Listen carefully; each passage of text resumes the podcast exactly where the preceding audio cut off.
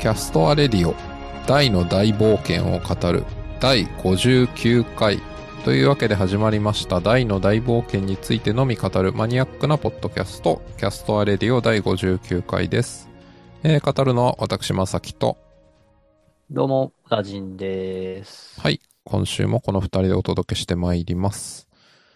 えー、第59回ということで、まあ、はい今回は、まあ今回はね、あの、バトルとかじゃなくて、マクマ的なお話でしたが、そうですね。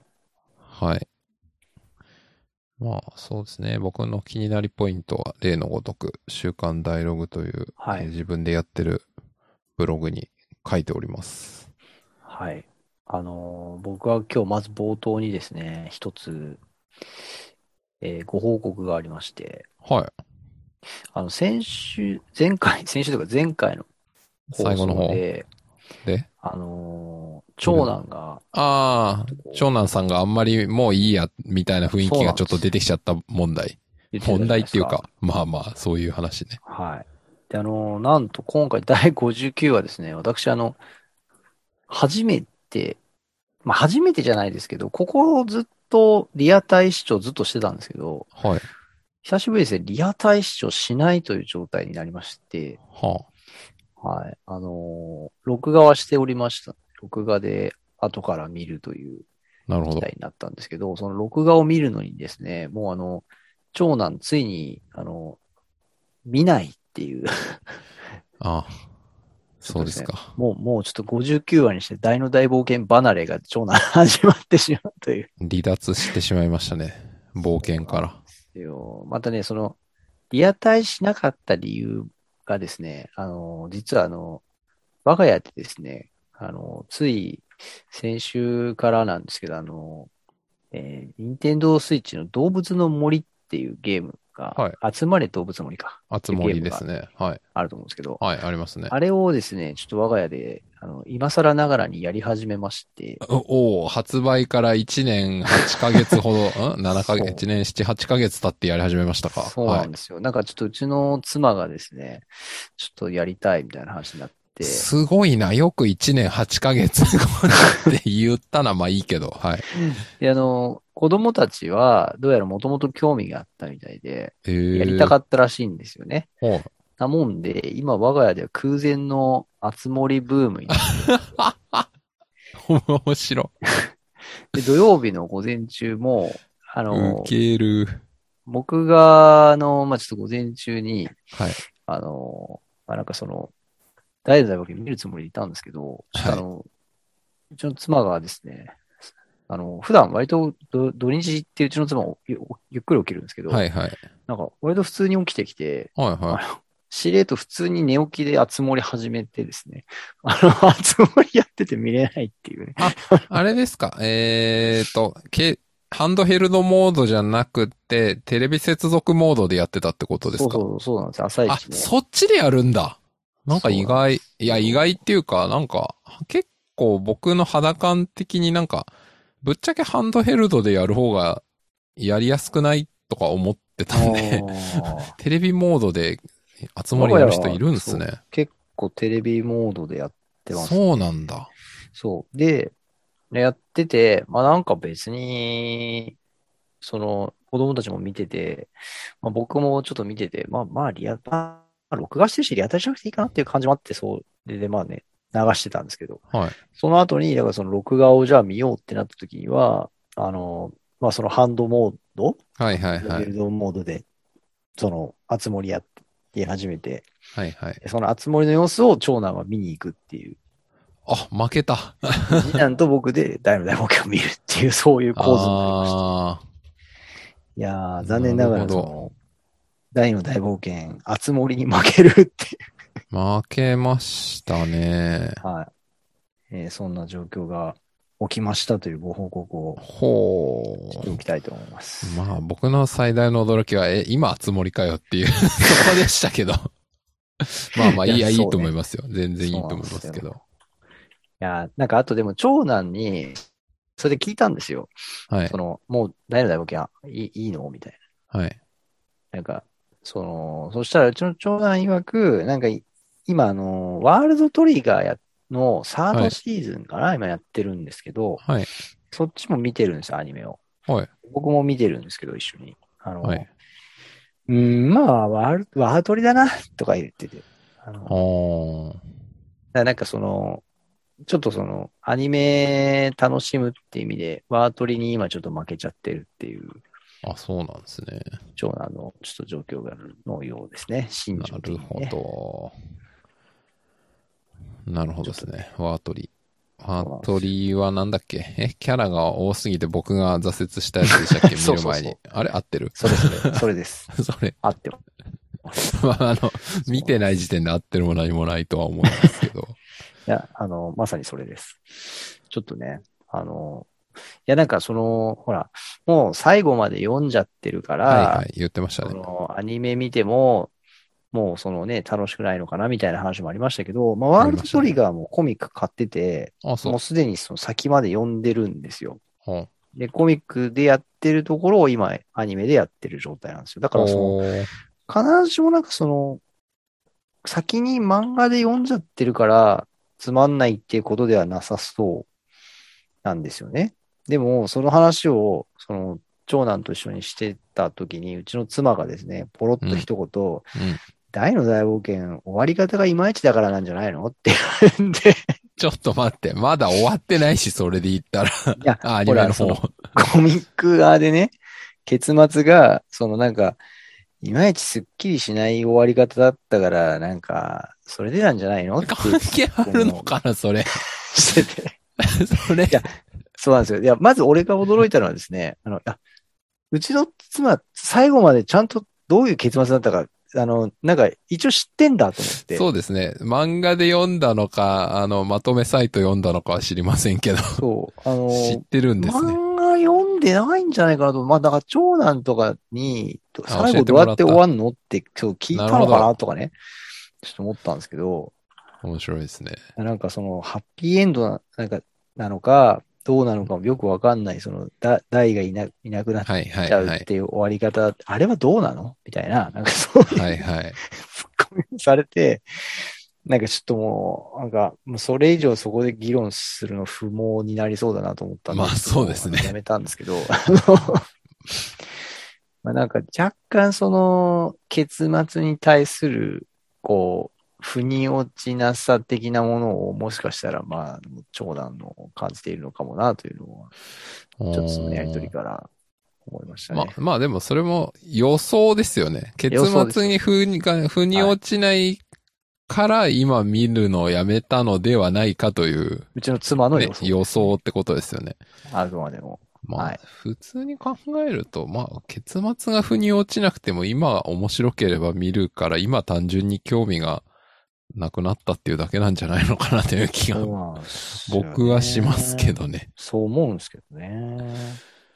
ういん。やー、ちょっとね、まあなんか、10, 10歳、小学校5年生の、ちょっとこう、成長期っていうんですか、うんうあのんなんか独特な感情表現がやっぱ最近多いので、なかなかちょっと読み切れないところもありますし、あの本音が聞けないところもあるんで、うんまあちょっとそうですね。まあ、き前うん、前回僕が予想したのは同級生が見てないからあんまり話題にならないから、 あの、て、ね、そのコミュニティ的な意味で、あの、モチベーションが上がらないんじゃないかっていうのが僕の予想でしたけど。そうっすねなんかあんまりね、確かにね、あの、大の大冒険見てるっていう話題はす少なそうですね。うん。聞いている限りね。やっぱね、その、鬼滅鬼滅からの、呪術からの、ワートリからの、みたいな、まあまあまあ、そこら辺のね、はいリアルタイムで熱いやつに、まあ、それは子供はね、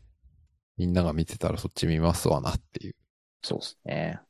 ちょっとね、やっぱあのー押されてしまってるのかなというね、うん感じはありますね。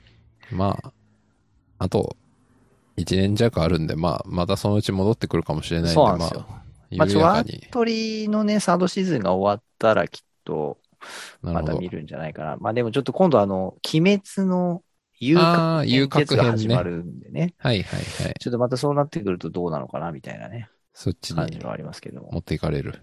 はい。いや、まうんあそれでね、こう見てて、あの、いや、先が分かっていようが、その結末がどうであろうが、いや、その、いや、今回のね、この、やっとアニメ化されて、こう、映像としてコンテンツこう楽しめてっていうのが嬉しいんだよみたいな話をしたら、それは、あの、あなた年代だけよみたいなね、ちょっとあの、妻からのツッコミもありましたんで、まあまあまあ、それはね、まあまあ、はい否め否めなないいとと思う。うんまあ、ぼそれはね、僕もね、分かってきました。そそうなんだってう、いう否ことめないとはいい。うそこうだととで。思います。いやだからあの、大好き TV とかのね、コメントしてる人とかね、あの、うんツイッターとかで投稿されてる方とかも、まあ多分、現役子供世代よりもきっと圧あ倒あ、的全然に違うと思いますよ。ねはい。僕ら世代とかが多いんだろうなって思いながら、間違いなく30から40代か、まあ人によってはね50代ぐらいか だと思いますよ。ですよね。もうそれは確実だと思います。はい。もうなんか、まあでも世の中にはそういうコンテンツもあっていいんじゃないかということでね、あの、変わらず応援して続けて、最後までいきたいと思いますんで、うん。えー子供が一人も見なくなった年を僕は家で見続けたいと思います。なるほど。戦線、子供たちが戦線離脱しても、はい。はい。父は最終回まで最後まで見ると。見切っていきますよ。ポッドキャストやりきっていきますよな。るほど。改めて宣言しておきたいと思います。はい。いや、ちょっとあなんかの、揺れた。はい、なんでしょう。本編の話題に入る前あ本編にに 時間を使っちゃいましたけど、え本編の話題に行きましょうか。ー、本編の話題ね。今、はいちょっと揺れてますね、僕んち。東京ですけど。まあいいやあ、。本当ですかああ、小田人さんのうちは神奈川だと揺れてないのかもしれない。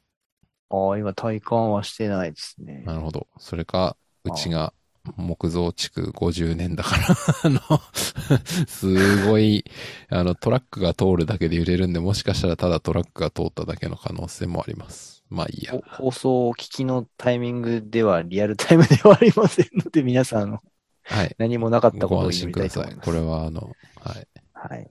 関係ない話です。えーっと、さて、今回は今回ね、今回、あ、そうね、空爆空か爆らの、ね。はい、僕とマームが、はい、フローラ様に会うよとかね、あとは精神世界の話とかね、そのえ辺でしーょマうね。ザードラゴンね。はい。いや、空爆のシーンなんですけどね。あのー僕、空爆のシーンの冒頭、最初にあの、えー、なんだっけな、ちょっと待ってね、今。街の名前の話そうロモス王国、ポルトスの町っていうのが下にぴょんって出て出きますて、ええー、そんな町の設定だったのって思ったんですけど、それ、思いました。あ、1分でも58秒ぐらいですね、アそマうゾそうンそプうライムで。はい。でもよくよく見たら原作のですね、はあの、えっ、と、カールの女王の巻という話の、い。ほう。えーレオナ姫が、うーんセリフの中で、はいロ。モスの北西にあるポルトスの町、オーザム南部の雪原、バルジ島、パプニカ西部のベルナの森っていうふうに、その無差別攻撃をあの繰り広げた場所の名前を読み上げてるシーンが入ってたんですよ。マジか。全然それ記憶になかっだた。からちゃんとこう原作準拠なんですよね。そうなんだ。はい。いやー、全然考えていませんでした。それはや。ーこれはね、僕も全くスルーしてたとこだなと思って。本当だ。これあれですね。なんかあの、ウルトラマニアック大の大冒険クイズとかにあ、出そうですよね。出そうですね。ピラー・オブ・バーンが最初落ちにた落場ち所たのはどこじゃらんっつってね。そう。なんとなく、オーザムの雪原は、はいはいあの、偽勇者が描そうかでれすてね。て、わかるし、あとなんか、バルジ島は、あの、えっ、と、黒のコアを、あの、消しに行くというか、シャドウしややりはにい行く、はいはい。バルジ島には私が、みたいな、はいはい。とかね、なんか言ったんだよ。でもね、この、なんか、ポルトスの町っていうね、 町の名前はね、正直ちょっとこう、そこまで覚えてなかったなっていうね。ですね。そう。これはね、今回その最初にいきなり字幕で出てきたんでびっくりしましたね。いやー、確かに。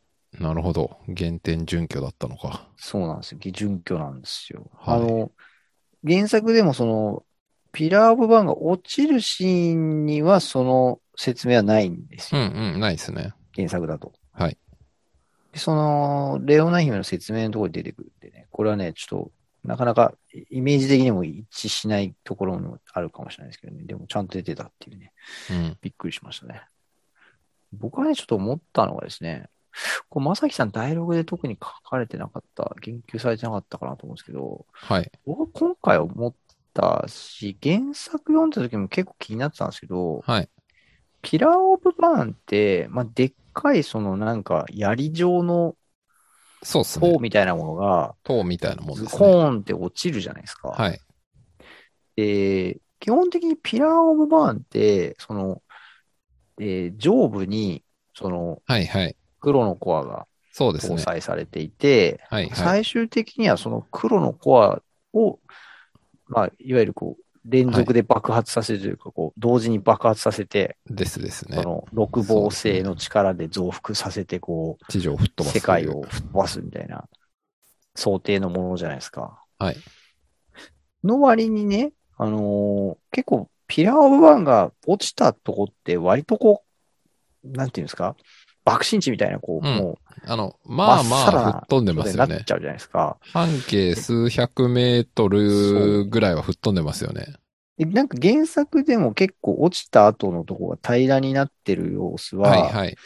なってます描ねかれてたりするんですけど、全く凄まじい破壊力じゃわい、みたいな感じで言ってるんですけど、今回ね、あのー改めてアニメの映像でこのピラーオブワンが落ちるシーンを見てみると、なんか、ピシャーンって落ちた後に、あの、えーこれ、Amazon プライムさんでいきますと2分17秒のあたりなんですけど、明らかにもうこの、なんて言うんでしょう、爆発のエネルギーが、ドカーンってこう広がっていく様子が描かれてうんそうですよね。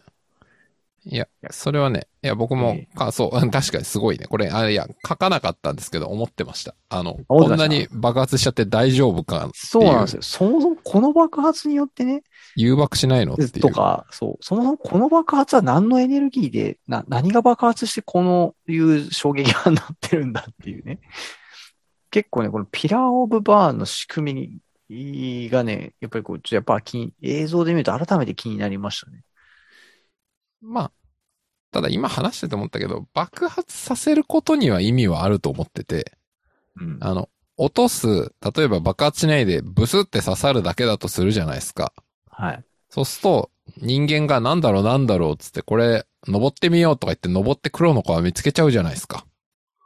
はいはいはいはそしたら止められちゃうじゃないですか。あーっつって。い。まあ、もしくは何だろうって言って、ペチってやって爆発しちゃうみたいなまあ爆発するかどうかわかんないですけど、まあまあいずれにしてもバレちゃうじゃないですか、作戦が。だけそうど、ですね。落ちた拍子に、例えば半径何十メートルか100メートルかバーンって爆発すると、あ、バーンが爆撃してきたっていうことになるじゃないですか。まあそうですね。未知の敵や攻撃してきたみたいな。そうそう。で、だから近そづのく、とやばいみた残いっな。てる塔の部分に関心を払う人はいなく、いないじゃないですか。これは爆、爆撃だからって思えば。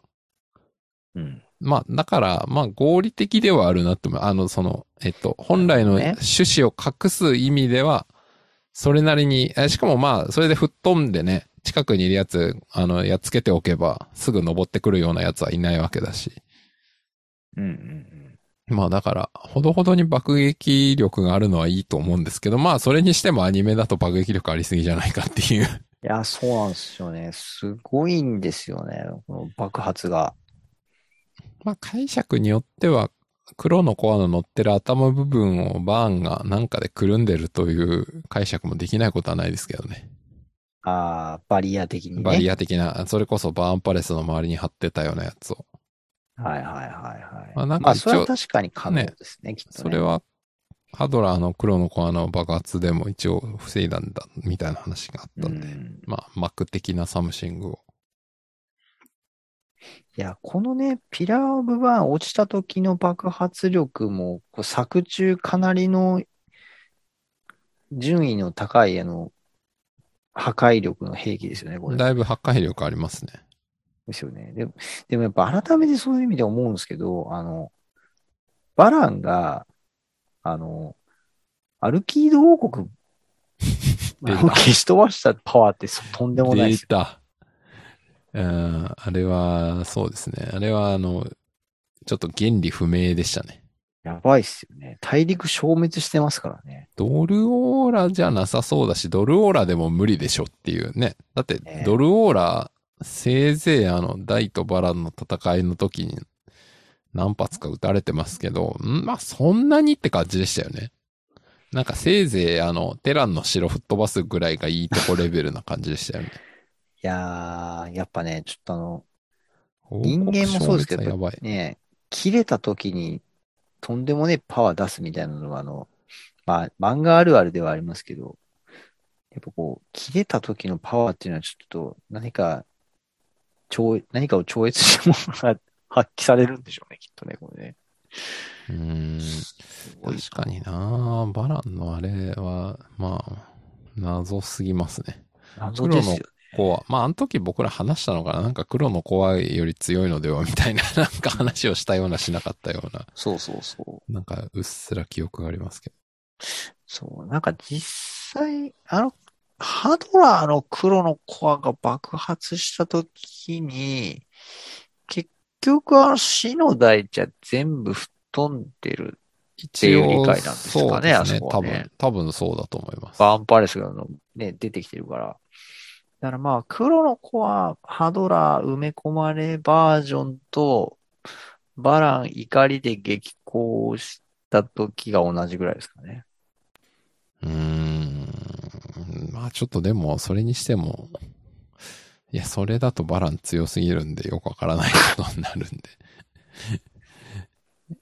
いやー、そんなパワーが出せるぐらいだったら、ハドラーの黒のコアぐらい命かけずに抑えられるんじゃないかみたいな逆の論理が成り立っちゃう気がするので、ああ、そっち行きますか。確かにね。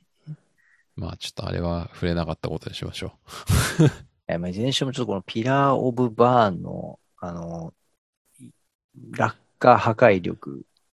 ちょっとすごすぎ問題ね。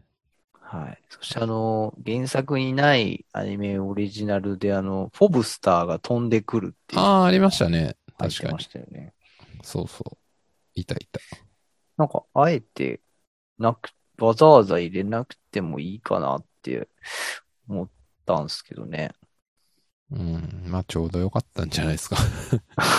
ルーラで来る人みたい後々やっぱりあれですかね、その、ピラー・オブ・バーン凍らせに来るみたいなところへの、な。はいはい。伏なん線か、って感じですかね。かもしんないですね。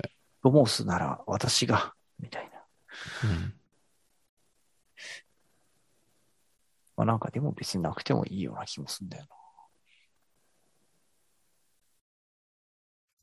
ちょっと意外でしたね、この追加シーンは。うん。そして、あのー偽勇者ですね、そっからの。あ、か、そうか。からの偽勇者だっけあ、そうか。ああ、まあそうっすね。偽勇者ね。まあだからここはね、大好き TV とかでも触れられてましたけど、まあ、安定の登場で、ね、僕は過去にそろそろカットされるんじゃないかと思ってましたけど、あのい、や、解禁パ賞。プニカ祈願城のあ、そうですね。とこもそうですよね。全然カットされない。はい。そしてあの、種崎さんが大好き TV で触れてましたけど、原作で偽勇者一行がこう1コマずつ驚いた顔を出すところをちゃんとアニメであ、忠実に再一現人しね、ワンカットで再現してくれてたっていう。てましたね。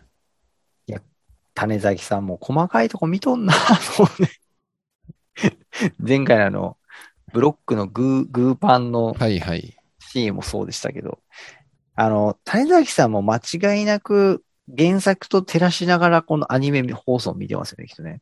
うーん、でしょうね。まあまあまあ、大崎さんは作る側だから、まあ、より漫画も見てるかもしれないですけど。うん、あ、でもほら、なんかその自分がセリフを、あのー吹き込む前とかに、その、読み込むみたいなのは、なんとなく想像するんですけど、はい。出来上がった、そのカンパケされた放送と同じものを見るときに、なんか、改めてちゃんと原作と見比べながら見るみたいなことをするって、なんか、制作側っていうよりはやっぱり純粋にあの人ファンなんだなっていううん。気がしまし確たかよに。ね。それはありますね。うん。いやなんかすごい。純粋に制作側の人だったらきっと、うんうん。セリフ収録し終えた後って、なんか、なんなら見ない人とかもいそうな気がする。ああ、いるんじゃないですか。まあ、ある意味ね、別にプロなんだからそれでいいっちゃいいんですけど。そうそうそう。いやー、すごいですよね。いやー、そういガう意味チ、ではガそうガチチ、ガチファンですね。ファンですよね、やっぱね。すごいなとはい。思わされる。そう、大好き TV を見てると毎回そういうところをき思わされる、そうね、あの、感じがありますよね。まあ、大好き TV の話が出たんで、もう、ついでに触れちゃうと、なぜか今週の大好き TV から豊永さんがいな、からなのか知らんけど、豊永さんいなくなっちゃいましたね。なんか、あの、大好き TV って何回分かまとめて収録してる様子があるんで、なんか、っぽいですよね。はい。 3回、4回、わかんないけど、おそらく、まとめ撮りしてるっぽいですよね。まあなんかに3回ぐらい続けてきっと斎藤 V さんが豊永さんの代わりに登場されるんだろうなとですね。思われますね。なんか、あの、種崎豊永の掛け合いに慣れたので、なんか、変わるとちょっと不思議な感じはしましたね。あの、そうですね。やっぱこう、豊永さんのテンションの高さというか、ノリの良さというか、やっぱりちょっとあの、安心感ありますよね。ね。で、あとあの、種崎さんの発言翻訳してあげるやつとかね。ああ、それね。間違いない。YouTube のコメント欄にもあの、そこが大丈夫かみたいなコメントを書いてる人とかいましたもんね。はい。そう。えでもね、今回僕、その、斎藤 V さんが、あの、喋られてた内容で、あこれは多分、あの、種崎さんと豊永さんと二人でやってたら出てこないだろうなって思ったやりとりがあって、ほう。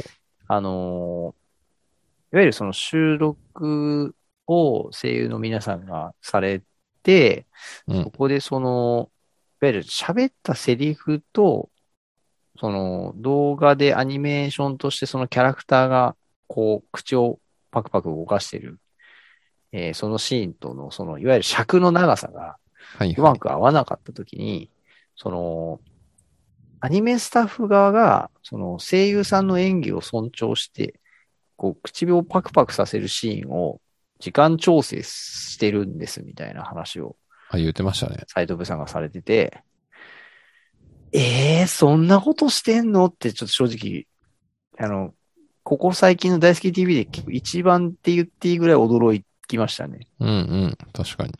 はい。なんか、最近あの制作の裏側的なところあんまりなんか聞く機会なかったんで、はいあ。そこまでやってんだっていう驚きと、やっぱこの制作スタッフの本気度合いをかん改めて感じさせてもらったいい話だったなと思って聞いておりました。うん。確かにね。それは思いますね。なんか、収録するときにその、どこまでのレベルで映像ができてるのかってちょっとわかんないですけど、うん。その、まあ、あある程度その形にはなった状態のあ、そうでしょうもね。のを使ってるんだと思うわはけいですよはいね。はい。なんかほら、エ線ヴァン画ゲリオンみたいな感じ。とかはさいはい。なんかエヴァンゲリオンとかの全然映像ない中で収録しててみたいなエピソードあの、あ、あの映画版ですかありましたけどはい、映画版。ああ、そうなんだ。そうえなんか、新エヴァンゲリオンの時は、本当にそのなんかもう、全然そういう完成映像が想像つかない中で、あの、アフレコしてましたみたいな話えを。あ、じゃあ、アフレコっていうか、なんて言うんだっけアテレコなんて言うんだっけつまうんり先に言葉を取ってから、そうそうそう。プレスコか。うん。んなんかありますよね。ありまちょすっとね。僕はあんま分かってないけど。そう。なんだか、から、アテレ、あ、アフレコではない。多分アフターレコーディングじゃないんですよね。そうそうそ。うん。なんていううまのあまあまあ、なん、なん、なんて言うんでしたっけ。まあまあまあ、そういう手法で作ってったってことです。はまあでも、それは本当はそういう手法で作ろうと思ってたわけじゃ、あ、プレスコですね。うん。プリレコ、またはプレスコ。はいはい。まあね、うん制作のその都合上、スケジュールの都合上とかなんだとは思うんですけどね。でも、だから大の大冒険はそういう意味で言うと、なんかこう、まあ、かなり完成に近い状態とかで収録をされてるんじゃないのかなと思うんで、はい。なんか、そうなってくると、その収録をしたときに、その演者の方のセリフの調、まあ、違っても、まあ、本当になんか1秒とか2秒とかレベルぐらいなんだろうとは思うんですけど、はい。ではもい。それをこう、収録後に、その、調整するって、いやー、結構手間、手間だろうなと。そうですよねアニメ制作まあ側のスタッかフらしたらつ、そこまでしなくてもいいのかもしれないけど、まあでもそれだとやっぱり違和感が残ると、うんやっぱね、せっかく作る作品としてクオリティがあって思うから、やっぱちゃんと直すんでしょうね、そこ。まあね、どの程度そういう直しが過去にその発生してるか、まあね、本当にたまになるんだろうなとは思いますけど、まあうん。そういう意味で言ったらね、声優さん側もプロだから、その尺に合わせてセリフを言うみたいに当然チャレンジされてるはでいしょうかはらいね。はい。その、そんなにそういう機会が多発するわけじゃないと思うんですけど、それでもなんかそこが発生したときに、映像化を調整するっていう話に持っていくっていうのは結構な驚きでしたね。うん。びっくりしました。確かに。間違いない。はい。えーそしてあれですかね、本編的には、えー、ザボエラ先生、ああ。あの、マグン司令補佐。まあ、軍司令補佐ね。はい。いやー、これね、あの、 沼崎さんがダイログで書いてましたけど、こう、なんか、ちょっと昭和感ありますよね、この、肩書きつけていっちゃう感じ。ああ。まあ、肩書き、論考交渉が大事だっていう。 一応あの、ねまあでもね、魔王軍はあの、バーンが力が正義って言ってるからあの実力主義なんで、あの 手柄立てればあの、ちゃんと出世できるっていう組織である可能性はありますね。そうですね。いやー、まあ、それで言ったらね、人間であ、人間のヒュンケルでも軍団長になってましたし、そうですね。こうね、あの、ドラゴンの騎士のバランまで入れたりとかね、してましたからね。強ければ何でもいいとそいうう。そう、なんでもいいという。いやでもその、え僕気になったのは、まさきさん書いていた、その地上消滅作戦のことに対してザボエラは一体どう思っていたのかっていうね。ですよね。うん。なんか、ここは、なんかこう、ザボエラ自身は別になんかその地上を、その、征服するとか、うん。なんか地上の、例えばなんかほらよくハドラーが、はいはい。俺の仲間になれば地上の半分をやるぞみたいな、はいはいはいそう。いうセリフ使ってたじゃないですか。言ってましたね。でもなんか多分ですけど、なんかザボエラにはそういうことって言ってなかったんじゃないのかなみたいなね。うんですね。なんか俺の、その、俺の、こう、えー地上制覇に、こう、協力しろみたいなはいはい。なんかそういうこう、依頼をしてて、いたんじゃないかなと。はいはい。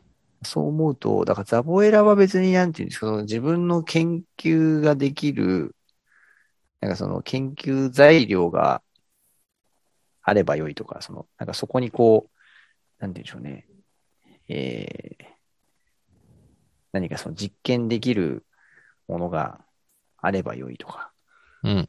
なんかそういう感じなのかなと思うと、あんまり、だから彼は、ザゴエラ先生は、地上欲しいとかは思ってないんじゃないかな、みたいまあなんか権力者にうまいこと取り入って、そこの中で出世すればまあ自分は死なないし権力が手に入るっていう、まあそこだけってことなんでしょうね。うんまあそういう描き方をしてるっていうことなんでしょうね。してますよねその研究はだってね、やってんのザムザだったわけじゃないですな。か。まあそうか、研究、研究も別に自分の手柄に、ややってないでしょ自分にやってあ、なじゃいあから。手柄にはしてるけど、手柄にはして研究が好きなわけじゃない。そうだね。それはあの、ね、最近発売された極縁の魔王かなんかにも確か出てきた気がしますけど。あった気がした。ね、あなんあ、かそザれ、ムちザょっとが忘れて研た。究してて、ザボエラが横取りしちゃうっていう話あがりましたね。ちょうどそれ3巻出たばっかのやつに、確か、とありましたね確かそういうシーンがあったんで、まあまあまあ、そういはいうはいはい。人なんでしょう。うん。間あ違いないですね。地上消滅しても何でもいいと思ってるっていう。うんまあ、モッカ・バーンという魔界最高っぽい権力者にうん。取り入ろうという、うんうんうん。まあそれだけってことなんでしょうね。まああとやっぱあれですかね。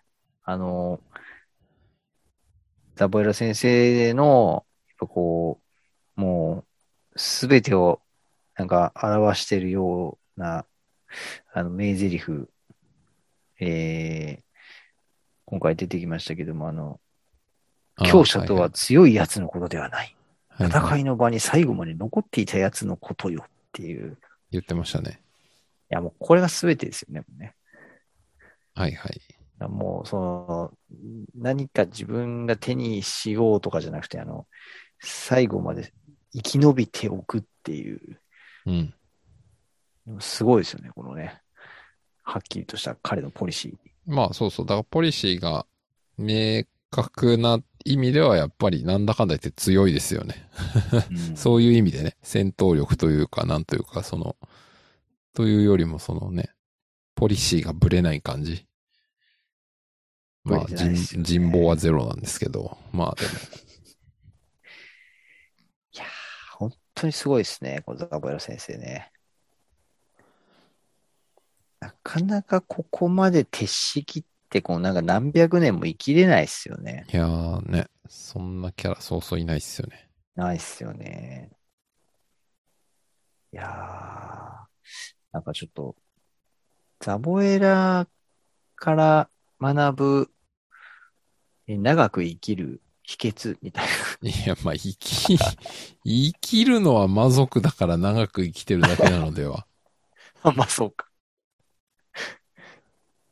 なんか、組織の中で渡り歩いてい生き残る秘訣みたいな。まあでも、いや生き残ってるだけで、組織の中であんまり評価されてないからな。 果たしてそれでいいのかっていう。それ、それをあなたは目指したいんですかっていう。いやー、確かに。いや、もうミストバーンのね、セリフがすごいですよね。もうなんか、カスが、みたいな。お前ごときハドラーを卑下する資格はない。そう、バーンさんを救った功績だけは認めてやるが、人から人へ自分の成り上がりだけを目当てにうろつくドブネズミなど私は絶対に信じん。いずれまだ必ず己の欲のため主を裏切るからだ。もうなんかボロ、ボロカスですよね。ボロカスですよね。いやー。なんかあの、ね、ミミストバーンは、あの、要するに、バーンの肉体預かってるから、その、その秘密がバレないようにおしゃべりをしないっていう原則で数千年やってきたはずなんですけど、まあ、あの、うんこの大たちとの戦いが始まっておしゃべりになっちゃったわけですが、このシーンとほんといらないおしゃべりですからね。 お前っていう。ほんとお前が言いたいこと言っとるだけやん、みたいな。まあ、いいけど。いやー、すごいですよね、本当なんか、あの、こんなにも、あの、ミストバーンがミストとして、その、ミストの人格っていう言い方があってよくわかんないけど、ミストの人格としてこう喋ってるシーンって、ここが一番じゃないかなぐらいの、ね。なんか感じですよね、これね。いやー誰に一番厳しいって身内に厳しうん。いやー、もうね、ちょっとね、痺れ、痺れましたね、このミストバーン。い。いやーはい。そしてからの、あの、まさきさんがダイログで触れてましたけど、あの、原作にあったシーンが、あの、ポップとマームのこう会場を漂うシーンがカットされてましたね。そうでしたね。あれ結構意外でした。なんか、ここう、ん。割となんか重要し、重要っていうかまあ、なんか、意味あるシーンかなと思ってたんで、うんうんうなんかここをすっ飛ばされてたどり着いちゃうと、俺を抱えて泳ぎ切ったのかの、なんか、説得力がいまいち薄いんですよね。そのシーンないから。そうなんすよね。いや、僕はここちょっとあの、まさきさんのその第録を読んで、改めてその原作の読み直して、アニメのシーンも見直したんですけど、ここって結構面白いのが、原作のページの並びとしては、あの、はいさっきのミストバーンとザボエラのやりとりがあって、はい。会場を漂うポップとマームのページが2ページ続いて、そうですね。でがっつり次の2ペー3ジ。ページ目から、その浜辺に打ち上げられたはいはいっていう状態になってるんですよね。そうですね。なので、こう、結構、改めて見ると、海の上漂ってて、ポップ起きて起きてって言った次の瞬間、もうザザーザザーみたいな。はいはい。波打ち際なんで、こうい意外とこの原作の方が結構唐突感かあるというか、こう、おういきなり、その、マームがその泳ぎついたところ、と飛んだな、みたいな感じに改めて見たとき思ったんですよね。おうなるほど。はい。あの、なんでしょう。例えばですけど、このザボエラたちとのやりとりとかの前に、はいはい。あの、あーマなーるムほどとねポップの、これ、これが入ってたら、そうそうが入ってて、なるほどね。で、時間がちょっと経ったみたいな感覚で、ザザザーってなった方が、確かに。こう、時間経過があったようにまあそういう見える印象は受けますよね。かなと思って、むしろ確かに原作のこのページ順の方が、なんかこう、ちょっと違和感があるかな、みたいな。おおなるほどなるほど。でもなんかあの、ドラクエのゲームとかで、なんかこういう、ちょっとなんていうんですか、ピンチになって、うん。あのー、いわゆるこう、プレイヤーが操作できないような状態で、なんかはいはいは話が進んでいくシーンがあったりするじゃないですか。ありますね。ゲームのその、えーうんキャラクターたちがこうなんかやり取りしていくシーンがはい自動的に進んでいって、で、なんかこう、なんかこう、なんていうんですか、やられちゃったりとかして、はいはいち。ょっとこう、ま、画面が一回真っ暗になっ反て、転してみたいなやつですね起。きて、起きて、なんとか、みたいな、あこるう、ああるの、で、ちょっとこう、画面がだんだん明るくなってきて、その、ここはみたいな感じで、はいはいあの、場面変わるシーンとかああるれやられて閉じ込められちゃったのよ、みたいな、そうそうそう。う。まあまあ、あるあるですよね。なんか、なんとなくそういう感じはちょっと受けますよね。この原作のページの進みからするとね、なるほど。じゃあ、ゲームへのオマージュ感を少し感じると。そう。で、今回だから、なんかそのアニメでやろうと思うと、なんかそこがうまく入れにくかったのかなとか、なるほど。そういうことか。いや、その視点はそうかもしれない。あんまそう考えなかったけど。なるほどなんね。か、シーンとしているかいらないかとか、こうう、んうんうん。まあ、そういう話ももちろんあると思うんですけど。なんかなるほど。この、このシーンをどこに入れるかとか、どう入れるかってなった時に、なんかうまい入れ方がなんかなかっ確たかのにかな。難しいですね。言われてみれば。はなるほど。そう、そうか。なんとなく納得しました。い。んそうかもしれない。確かにでも、まさきさんの言う通り、そのなんか、抱えてここまで泳ぎ切ったのか感は、あの、ちょっと伝わりにくくはなってるなと僕も思いました。うんうん単に流れ着いただけのようにも見えるんだけどっていう。うん。ですね。うん。まあ、この辺はね。まあまあ。そういう演出だという感じで別うにん全然いいんですけどね。で、なんかあの、このシーンのことを結構あの、種崎さんがあの、ポップ推し的には、あの、一番のみたいな、推しシーンみたいなうんうんうん。話を確かしてましたよね。はいはい大は好いき TV で。はいはい。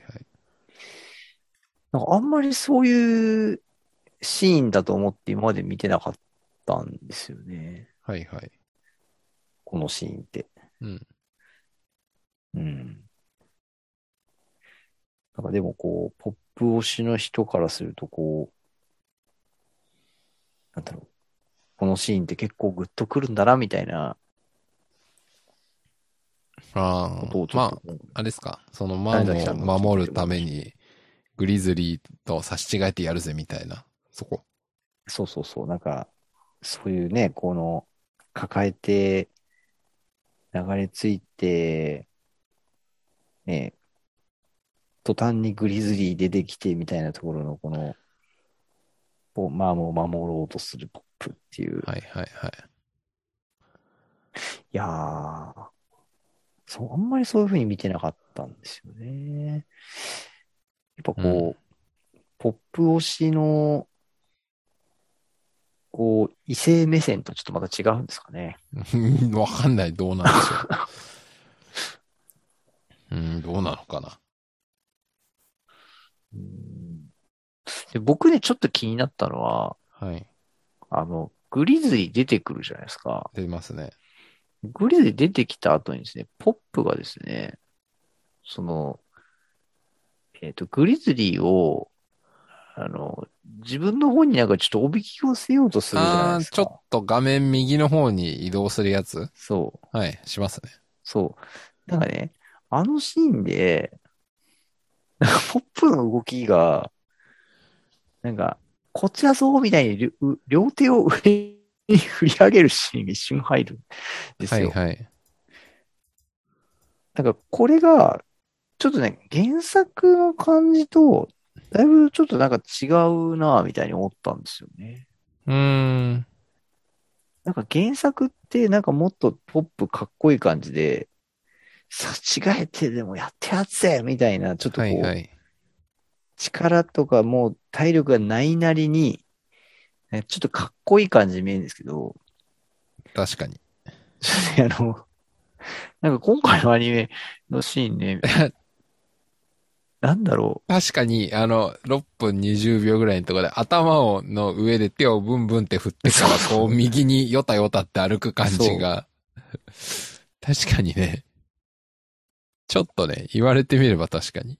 1分17秒ぐらいから、その手を上に上げて、こう、移動する感じのシーンになるんですよ。なりこまっすね。ちに来いよみたいな。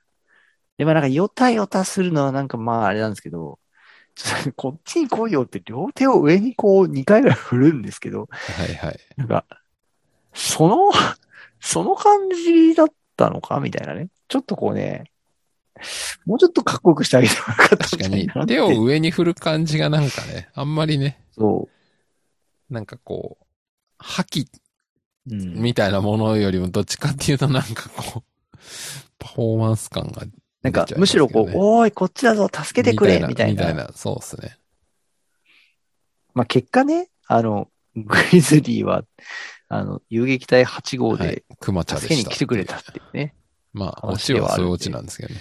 そう。あの、結果論的には合ってるんですけど、なんか、ちょっと、こう、ポップの、なんだろう、かっこよさ、いまいち出てなかったな、みたいなね。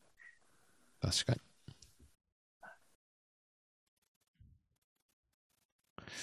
まあ、そうですね。まあそして、あれですかね、まさきさんは、あの、このクマちゃんが、一体いつ仲間になっていたんだっていう説を書いてましたよね。そうですね。いつ仲間にしたのかっていうのと、本当にチーは自力でこいつに勝ったのかっていう疑問とかいろいろ ありますね。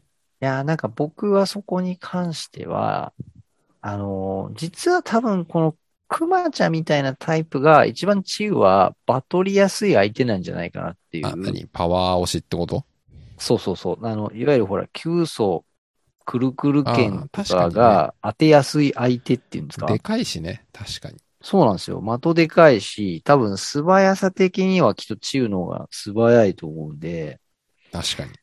その、タイミングよく相手の懐に急速くるくる剣をぶち込めれば、結構一発 KO いけんじゃないかなっていうね。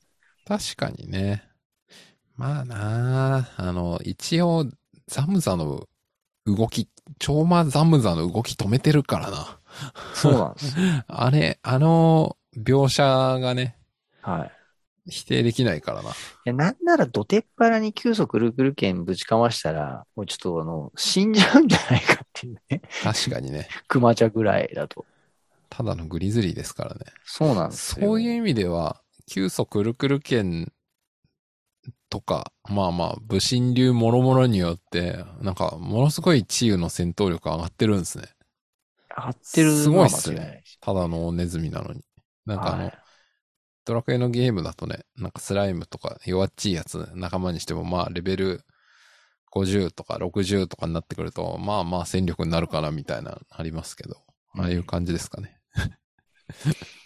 いや、そうですね。な、治癒はやっぱ、あの、ああ見えて結構レベル高いんじゃないかなっていう。実はね。あうのん、レベル上がる、ゲーム的に言うとレベル上がるのに必要な経験値低そうだから割とすぐ強くなるみた いな。ああ、ありますね。あと、ほら、あの、なんか、結構、こっち側のレベル上がった後に、仲間にすると、あの、戦って得られる経験値がでかくなるから、一気にレベル上がるみたいな。はいはい。だから、ザムザ戦、戦い終わって多分10ぐらいレベル上がって上るんじがゃっなていですか。ますね。あの、ててててててみたいなのがなそうんか繰り返し。 10回ぐらい流れてますね、多分。うん。ありえそうじゃないですか。ですね。まあ、じゃあ、そうなれば、なんか、いや、僕、その、ね、いろいろモンスター仲間にする時間あったのかなって思ったけど、本人が強くなってたんだったら別に、うん。笛吹いて出てきたやつを、ポコってやってれば、意外とすぐだったのかもしれない。うん。意外とね、いけんじゃないか説ですよね。チウってキャラクタープロフィールとかでレベルって出てたかないや僕の遠い昔の記憶では見たことないですね。ですよね。チウは出てるかな出てなさそうだな多分出てないと思うんで、まあ、この辺はあれですね。あの、据え置きゲームが出たらきっとパラメーターは見えるんじゃないかと。ちょっとあれですかね。あの、新しいファンブックとかで。あそうだ、それ予約し出よるかどうかですねはい。12月3日とかですよね。そうです、そうです。あれ今はい週じゃん。そうですよ、もう今週ですちょよ。っとアマゾはンい。かなんかで予約しとこう。はい。はい。もう表紙もね、ちゃんと出てますんあ、で本当ですか。はい。途中までほぼ情報がなかった。ファンブック。そうです、そうです。ぜひぜひおも願ういちょっします。と、あ、確かにね、それに載ってるかもしれないですね。久しぶりにまたあのう、んパラメータがね。最終パラメータ載ってるかもね。ちょっと期待したいですね。確かにね、それちょっと楽しみですね。そう。そして、あれですね。この、フローラ登場。はい、フローラ様。僕あの、フローラ登場で、まず真っ先に思ったことを言うとですね、はい。あのーバラン以上の肩のいかつさですな、と思いましたね。まああの、本当の型じゃなくて、あの、型パッド的パなッド的なね。やつだとは思いますけど、装備品がまあでも確かにすごいいかついですよね。あのーせ前にあの、えっ、と、あの、前線基地にバランが来た時に、はいはいすごい肩の、その、装備品が、いかつく、すごいでっかく書かれてるみたいなありまし話たをねして盛り上がってた記憶があるんですけど、ありました。いやちょっと今回見て、いや、フローラさん、肩幅広ってなって、いやいやいや、肩幅じゃなくて、これは鎧の、鎧というのか、そうですね。まあ、装マ備ント品のと肩、鎧肩だというかので、ですね。いやにしても、これ相当なデカさのやつ来てんなと思って、これ、ね、これ僕、これ現実世界の西洋の、なんでしょうか、指揮官とかもこういうの、指揮官なり王族なりし、あ、王族か。こういうの着てたんですかね。いやー、このこれ巨大肩パッド。ね、どうなんでしょうね。あのーなんかこう、権威の象徴というのか、まあなんかその、これってでもやっぱね、下級武士、下武士やね、下級士官は絶対つけないじゃないですか、こんつなけのないですよね。まあ、明らかにこう、上の人間が着る装備品ですよね。ああ、今ですね、ウィキペディアを調べたところですね、えーっと、肩章または肩章と呼ばれるですねお。あの、肩の線に沿って装着される細長い布あるいはモール等でできた付属品うんで、階級章の等にもあり使うますね、まあだからやっぱこれによってランクを見せる効果はあるようですね。いやー、これ多分最上級クラスですよね、これ。 うん。まあ、まあ、女王だからね。それは一番ね立派な肩章をつけるんでしょうね。もうちょっとでもこれ、あの、 今ちょっとあの、Google で僕も画像検索してみたんですけど、はい。その域超えてますよね。あの、けん検証の域を超えてますよね。このフまあ、ロー完ラさ全んのに装備品鎧はみたいな感じですけどね。肩パッドですよね。はい。あとこれ、結構な重さあるんじゃないかと思うんですよ。うん、ありそうですね。そう。いや、よくこんな細身のね、あの、女王が、こんなごっつい肩当てつけて、になるみたいなね。うん。てか、これあれですよね。実際、肩のここって、武装としての意味って、あんまりないような気がしちゃうんですけどねな。いし、邪魔ですよね。邪魔ですよね。剣とか槍とか振るうのに肩の動き制約されたら、そうそうそなんかう。防御よりもマイナスが起きそうですよね。しかもほら、これ、肩幅の、多分これ2.5倍ぐらいのサイズ感じゃないですか。うん。これ多分、歩いて動き回るときに、相当こう、周りにぶつからないように気をつけて歩かないとぶつかりますよね。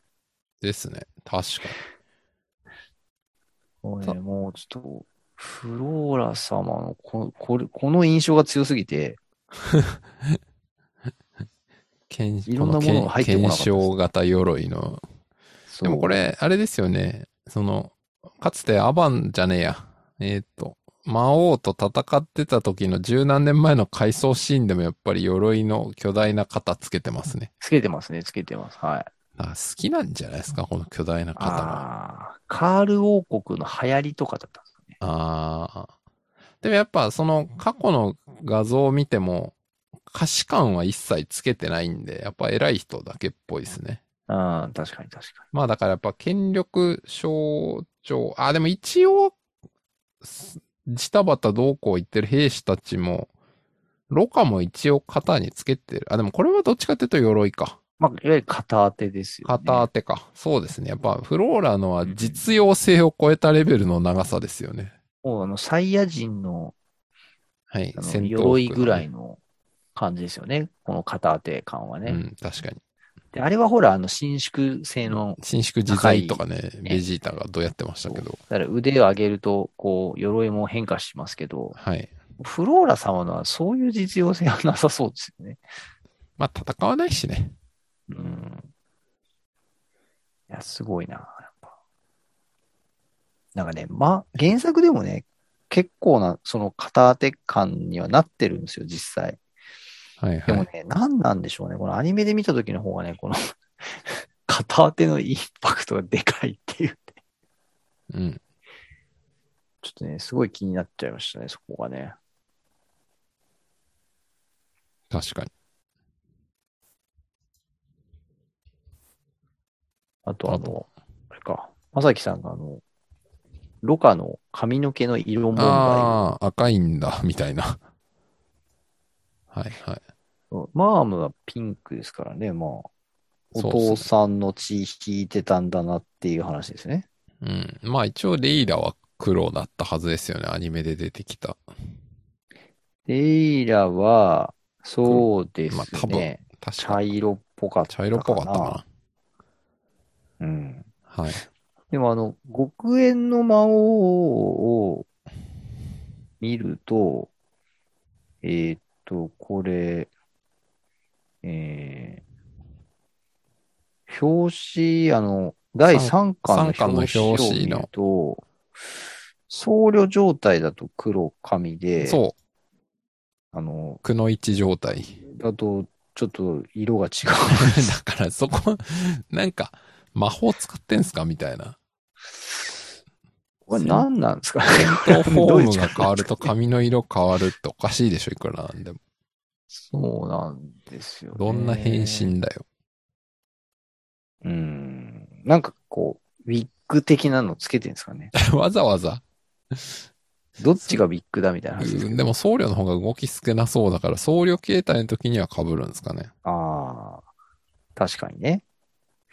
だとすると、だから父も母も実はピンクとか赤系の髪だったっていうことなんですかね。いやーでもわざわざ持ち歩くとか、だいぶ、どうでもいいもん持ち歩いてますね。 その、カツラ。うん、本当に髪の色違うな。まあいいや。あれですね。あと、あの、フローラ様があの、アバンのことを語るシーンっていうところの、まさきさんのはいはい。ダイアログで語ってくれてましたけども、いや僕もね、ここはね、ちょっとなんかグッときましたね。ね。はい。いいシーンだなと思いました、ここは。いやね、良かったですね。ああ、なるほど。そういう解釈で、こう演じてるのかと思って、いい、いいなと思いましたね。うん。なんかあの、なんだろう。なんかね、分かっています。死んだのでしょうって、はいはい。なんか、言えるまでにどれほどこう、フローラ様はこう、なんかアバンのことを思っていたのだろうかみたいなね。ああ、そうですね。それは確かに。確かにね。少なくともフローラ様、そのカールは、まあ、魔王軍にほ襲われて、うん。こう国が壊滅してるわけじゃないですか。はいはい。まあ、その時にもね、当然その、アバンがいてくれたら、みたいなね。こう、そういう思いを彼女は思い描いてたんだろうな、とか、そこからこう、逃げ延びて、あの、時期を待ってた、耐え忍んでた時間も、常にね、そういうことをこう、思い続けて来てくれるんじゃないかって思い続けてたと思うんですけど、そうですね。まあでも一方でね、今回言うように、いや、生きてたらこんなのを見過ごすはずがないっていうのも思ってたってことでしょうね。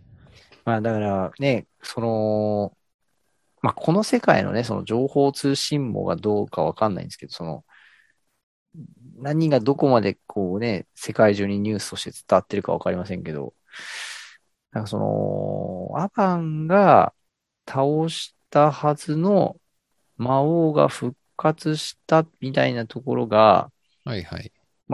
仮にその、世界中にこう情報として伝わってたとするとですよ。うん。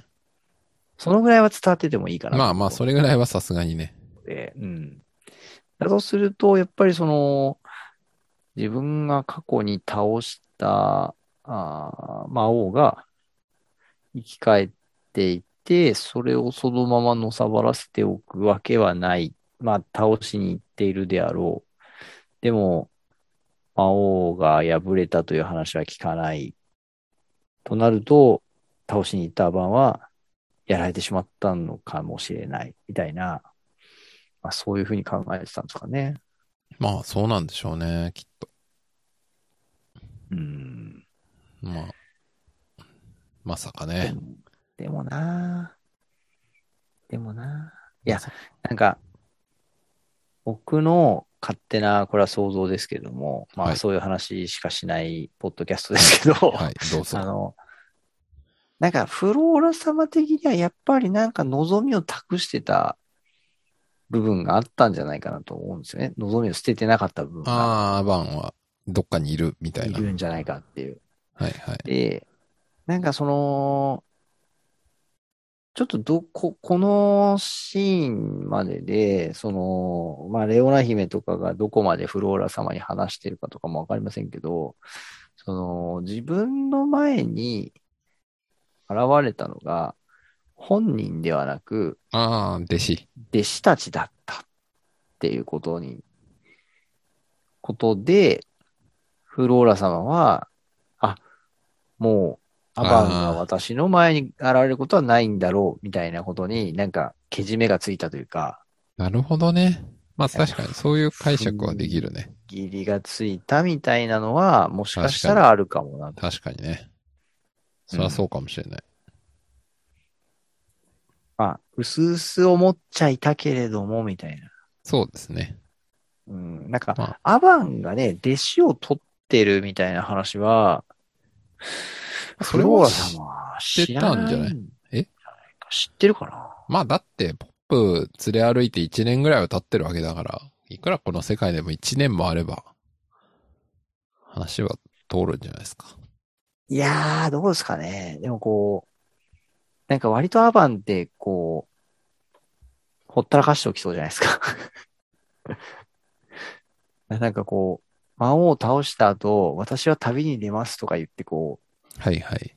う、もうなんか、音信不通になってる感じです。そうそう、もう全然こう、ね、連絡も取らずに、はいどっはか行いっちゃ。っててみたいな、確かに。そういう感じだったんじゃないですかね。それはあるでしょうね。まあ確かに。だ勇者の家庭教師をやっているみたいなのも、果たしてフローラ様は知っていたのか。あれでも10年以上経ってんのか。アバンが、で、でことですもんね。あまあそうですね。まハドラー倒してハドラー倒して10 10年以上でしょと。か。で、うん。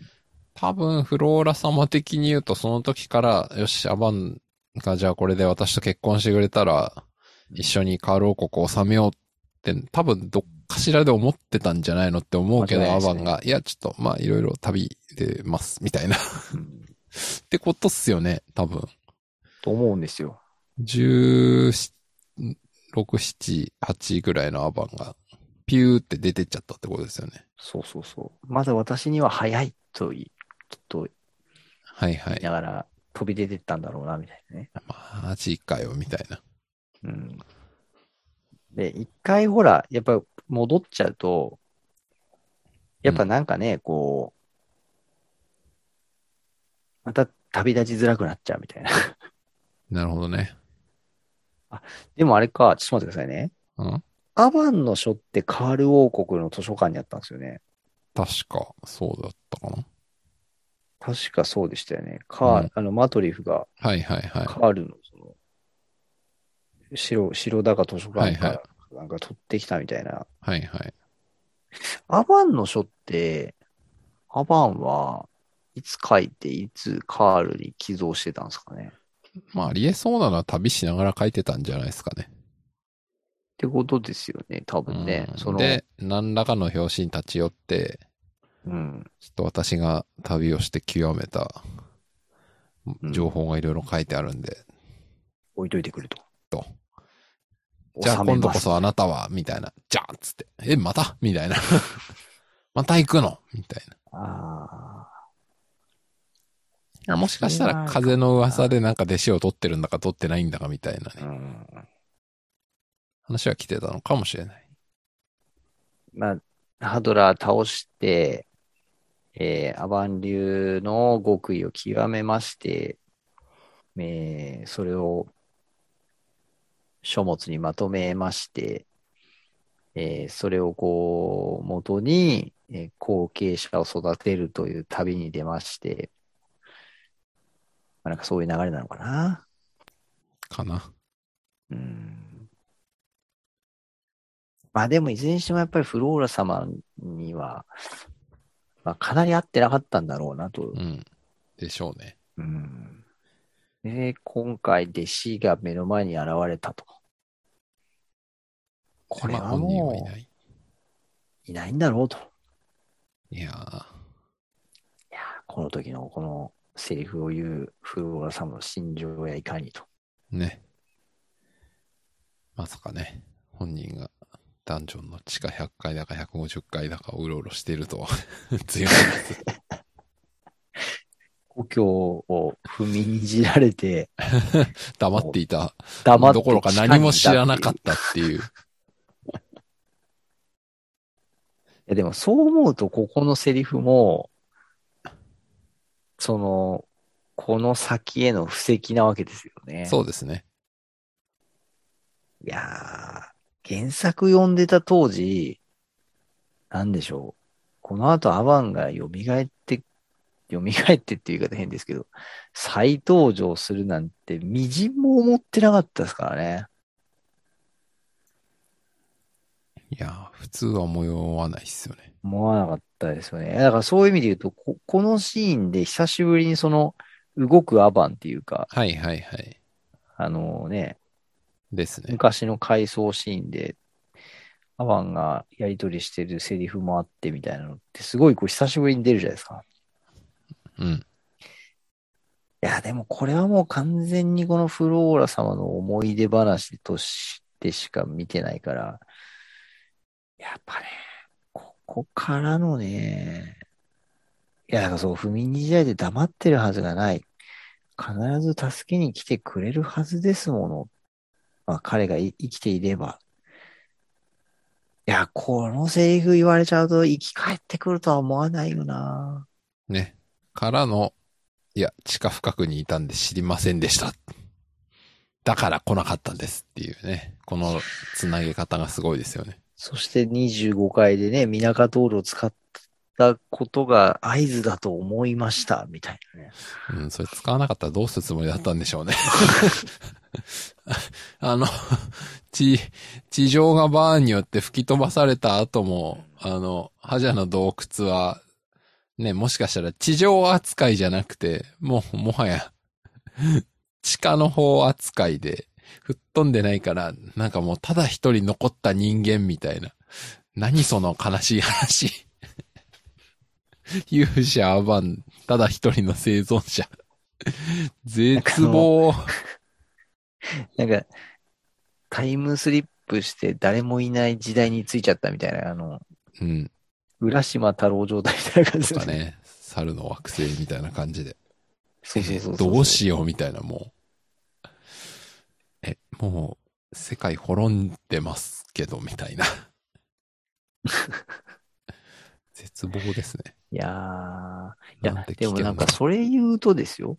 それ言うとですよ。その、アバンが、まあ、その最終決戦前にミナカトールを、はいまあ、覚えに来るっていうことを想定して、うん。まあ、それを合図に地上に戻ろうって考えてダンジョンに入ってってたとするとですよ。はいはい。その、ミナカトールを覚えに来るってなると、はいはそい。の、覇者の洞窟の存在を知ってる人がすでにいるっていうことが分かってないと無理じゃないですか。そうですね。うん。だから、フローラ様は覇者の洞窟のことを、まあアバンから聞いてたっていうことあであ、すよそうね。かもねきっとそうかも。ですよね。なるほど。そうじゃないと、その、アバンは、ただ潜ってるだけの人になっちゃいでます。すよね。かつ、まあ、さらに言うと、そのミナカトールを使う必要があるために潜るって、それ、うんだってアバン、バーンパレスすら、すら見てないし、バーンの戦略意図すら知らないわけじゃないですか。うん。その状態で先読みとか、あれですよね。なんかもう、将棋で言ったら5手目ぐらい指してる時点で、なんか、85手目でこういうことになるから、こうやっとこうみたいな。そんな、そうですよね。相手のことわかんねえのに、そんなことあるみたいなうん。感じですよね。うん。なんか、いく、ど、どの条件下でもずれてたら、アバン永久に一人で、ハジラの洞窟潜ってた問題っていう。そうですよね。やばいですねまあなんか、この後のフローラ様の、あの、原作のセリフを見ると、その、要は、まず、あの、アバンの印をフローラ様も持っていて、寄生石っていう、その、はいはい。アイテムだって、それはアバンのうん、うん。家はい系に伝わる製、その製法しか知らないみたいなはい。っているから、まあなんかそれは、なんか覇者の洞窟の件、あ洞窟のことと回して、その、知ってておかしくないんですよね、きっとね。うん、まあそうでしょうね。うーん。うーん。で、伝説の覇者呪文ミナカと、あ、テラン王から送ってもらった古文書に示されていた超強力な覇者呪文です。ああ、そういうことって。言ってる。うわ新テラン王、いい仕事してやまっすぱね。り、やっぱり新テランを、すごいな。アバンの得意としたマホカドールのさらに上位呪文、いかなる敵の活動も停止させてしまいます。すごいな。うーん。すごいな。だこれを予期していた。まあでも、でもそうなってくると、でもあれか、テラン王からもらった古文書をもとに覇者の洞窟に行こうってなってるとすると、アバンはそこまで想定でしてないのかなたまたま偶然だったってことかいやー、すごくないですか。これが一番のミラクルなのでは。このタイミングの良あさ。れですよね。スーパーミラクルですよね、いやこれ。、ミラクルすぎでしょ。なんか、もっと後の方のセリフでなんだっけその、それぐらい小さい奇跡ぐらいを起こせないきゃね、バーンを倒すなんてうん大奇跡は起こに、起き、起こせないよっていう話がありますけど、うんこの、 あの、アバンが都合よく察知して、いいタイミングでやってくるっていう、これが一番ミラクルなんじゃないかっていう、ことを思ってしまいましたね。ですよまね。あまあまあ、これはあの、まだ先の話なんで、まあまたそれ、その頃になったら話しましょう。はい。いやー、すごいなフローラ様。まあ、あれですね。あの、その先行くと今回あの、はい。まあ、マザードラゴン出てきて、まだド原ラゴ作通ン。り、あの、ある邪悪な力がって言ってるけど、言ってやっましぱ、たね。でもそれが何なのかは触れられなかったんで、うん、何なのかなっていう、一人でぼんやり思っていました。ある邪悪な力問題ですね。まあこれ多分原作漫画読んでた人はみんな一回ぐらい考えたと思うんですけど、誰みたいな。いやー、謎ですね。